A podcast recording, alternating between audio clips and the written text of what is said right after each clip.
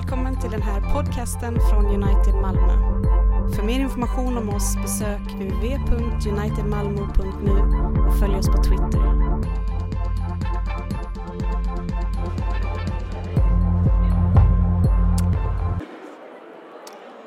Låt oss alla förbli stående och så lyssnar vi till denna första söndagen i advents läsning ifrån evangelietexten från evangelisten Matteus evangeliet. Upplyft våra hjärtan till Gud och ta emot söndagens evangelietext. När de närmade sig Jerusalem kom till Betfage vid Olivberget sa Jesus, sände Jesus iväg två lärjungar och sa till dem, gå in i byn där framför er, där ska ni genast finna en åsna som står bunden med ett föl bredvid sig. Ta loss dem och led dem till mig. Och om någon säger någonting till er så ska ni svara, Herren behöver dem. Och han ska strax skicka iväg dem. Och det hände för att det var som sagt genom profeten, för att det som var sagt genom profeten skulle uppfyllas. Säg till dottern Sion, se din kung kommer till dig, ödmjuk och ridande på en åsna, på ett arbetsåsnas föl. Lärjungarna gav sig iväg och gjorde som Jesus hade befallt dem. De hämtade åsnan och fölet och lade sina mantlar på dem och han satt upp. Den stora folkmassan bredde ut sina mantlar på vägen. Andra skar kvistar från träden och strödde på vägen. Och folket, både de som gick före honom och de som följde efter, ropade Hosianna, Davids son.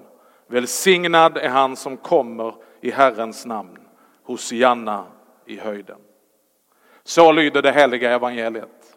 Lovad vare du Kristus. Varsågod och sitt ner.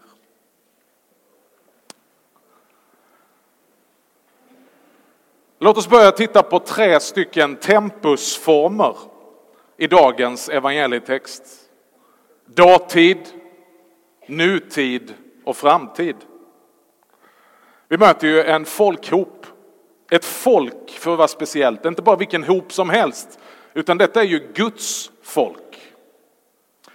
De står utanför Jerusalem och välkomnar nu Jesus in i Jerusalem. Men det här folket, de är märkta av sitt förflutna. De är märkta av sitt nuvarande tillstånd. Och de bär också ett mått av fruktan, men kanske en liten strimma av förväntan inför framtiden.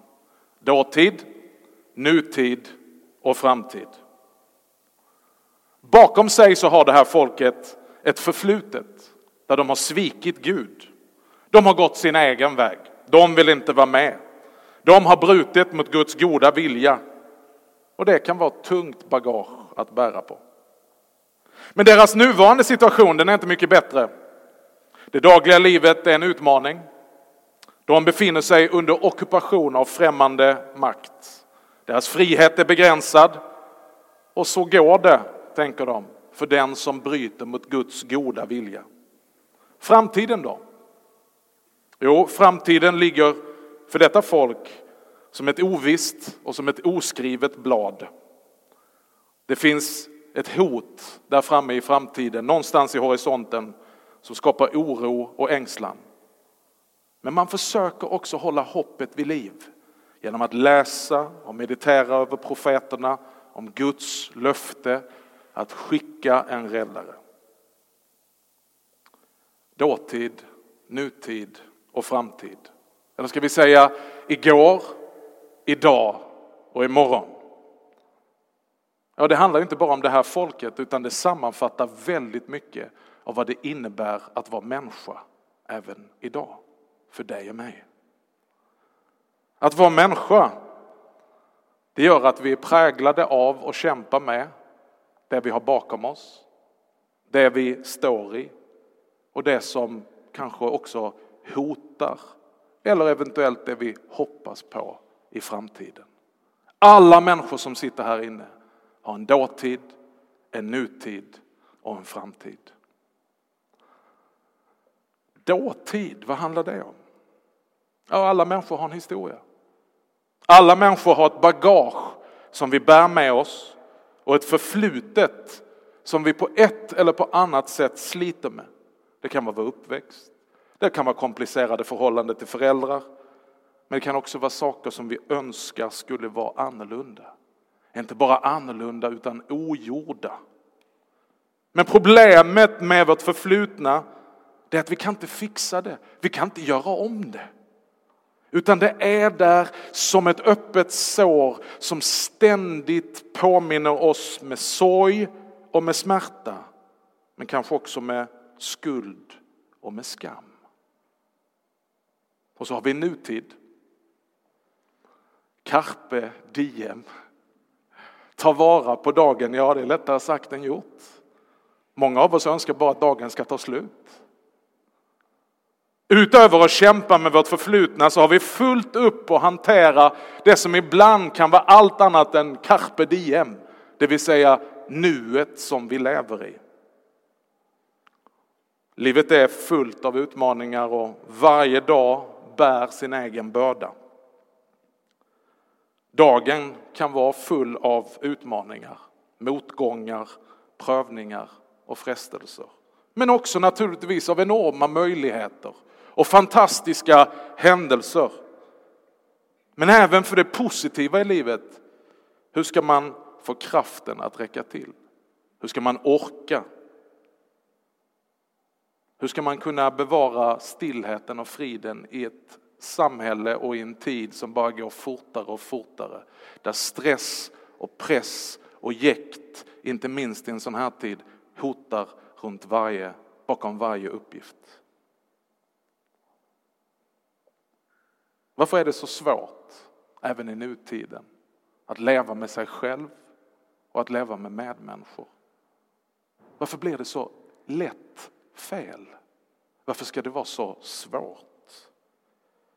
Varför ska livet innebära så mycket smärta och så mycket utmaningar som ibland ger en besk eftersmak även till det där goda, underbara och härliga som vi ser fram emot? Varför ska julen som vi alla längtar efter också alltid ha en liten sån här fadd bismak av allt det där andra som inte är så kul med julen utan mitt i detta underbara roliga så är det precis som att du också tar upp det där som jag har lyckats hålla borta under tolv månader. Nu kommer julen och med den kommer inte bara tomten utan med den kommer också alla andra och allt annat som jag lyckats undvika i tolv månader. Nutiden kan vara besvärlig. Och så har vi då framtiden. Hur ska det gå? Hur ska det bli till slut? Vad ska allt det här leda till? Vad är egentligen meningen? Framtiden kan te sig med rätta väldigt hotfull och vi fruktar för vad som ska ske. Klimatångest, rädsla för att bli äldre, oro för barnen och barnbarnen. Det tar aldrig slut. Bekymmer inför morgondagen. Idag så firar vi första söndagen i advent och vi börjar ett helt nytt kyrkoår. Vi öppnar på en dörr där en framtid kommer emot oss. Och vi inbjuds likt folket i den här texten att följa Jesus på, på hans vandring genom kyrkoåret. Genom julen, genom fastan, genom påsken och pingsten, genom nutiden mot framtiden. Och låt oss då avsluta med att ställa en enkel fråga. Vad har då den kristna kyrkan för något budskap? För någonting att erbjuda till oss alla som kämpar med vår nuvarande tillvaro, som sliter med vårt förflutna och som både fruktar och förväntar framtiden. Dagens evangelium till dig och mig är Se, din konung kommer till dig. Se, det är det första. Vi firar gudstjänst och nu har vi ett helt kyrkoår fullt av söndagar där vi firar gudstjänst just för detta att vi alla ska få öppnade ögon och se. Se att det är han som kommer oss till mötes. Att vi ska få se honom sådan som han verkligen är. Att vi ska få se hans goda gåvor och se att han vill faktiskt skänka det till oss. Att han är min konung som kommer till mig. Att jag ska få se att jag är målet och mottagaren för Guds kärlek och goda gåvor hela tiden. Och se att han har sett mig långt innan jag fick syn på honom. Se, din konung har kommit för dig. Då har vi dåtid. Under advent och under jultiden så firar vi att Jesus kommer till världen för att ta vår plats, bära vår synd, ikläda sig alla människors förflutna, all deras skuld, all deras ångest, alla deras misstag och befria oss från sorgens och sårens, skulden och skammens tunga bagage. Du behöver inte bära det en dag till i nutiden och i framtiden för att dåtiden har blivit avklarad av Jesus Kristus på korset. Därför firar vi, se att vår konung har kommit. Han har kommit för att befria oss genom hans död i vårt ställe på korset. Det förflutna som tynger dig, det är förlåtet. Och du kan ta emot befrielsen. Säg din konung har kommit och han har befriat dig. Ja, om det är sant, om julens och påskens budskap som vi i adventstid väntar på ska komma till oss, om det är sant, ja, då finns det inget viktigare än att få ta emot denna befrielse från det tunga själens bagage som du och jag sliter på och som vi inte kan göra någonting åt, någon av oss. Men se din konung har kommit för dig, för att befria dig från det som tynger dig. Se din konung kommer till dig här och nu. Det unika med att fira gudstjänst det är att Jesus är närvarande mitt ibland oss. Här och nu. Det här är inte en historielektion. Vi samlas inte kring minnen utan vi samlas i den realiteten av Jesu eget löfte att han har lovat att vara mitt ibland oss. Han kommer, han talar, han delar ut sina goda gåvor här och nu. Men hur kommer han då? Jag tänker att de har tagit med det här, för det är lite speciellt i dagens text. Ödmjuk kommer han, ridande på en åsna, ett arbetsdjur. Många har ju missat Gud. Många missar Gud i dagens text. De missar honom på grund av hur han kommer. De har nämligen en förutfattad mening om hur han ska uppenbara sig eller hur han ska komma till oss. Du och jag kanske tänker, ja visst, jag kan tro på det, ge mig ett tecken. Gör det där undret så ska jag tro. Svara på min bön så ska jag tro. Tala till mig med hörbar röst. Visa dig för mig så jag kan se dig med mina ögon. Det är så vi tänker att Gud ska komma. Men inget av detta har Gud angett som vägen på vilken han kommer till oss.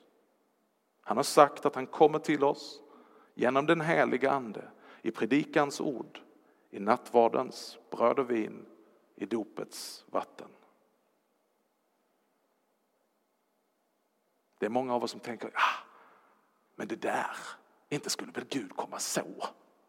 Om han nu är allsmäktig, om han nu är jordens, världens, himmelens och jordens skapare, då kunde han väl kommit på något annat sätt? Ja, det skulle han säkert kunna göra. Men det är så här han har kommit, bestämt att komma till oss. Och jag tror det var lika många som sa när han kom där på en åsna, vad är det här? Kunde han inte tagit dåtidens limo? En mäktig romersk kärra dragen av fullblodshingstar. Ja, det kan man ju tycka om han nu är Guds son.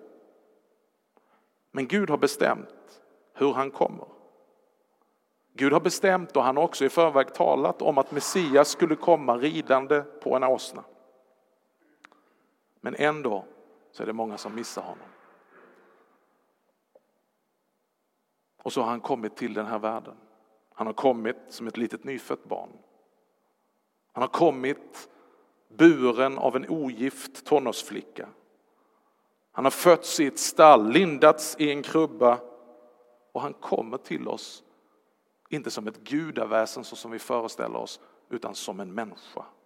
I mänsklig gestalt sjunger vi i denna tiden. Och likadant kommer han här och nu genom enkla medel i bröd och i vin, genom enkla talade ord men som är Guds ord inspirerade av den helige Ande.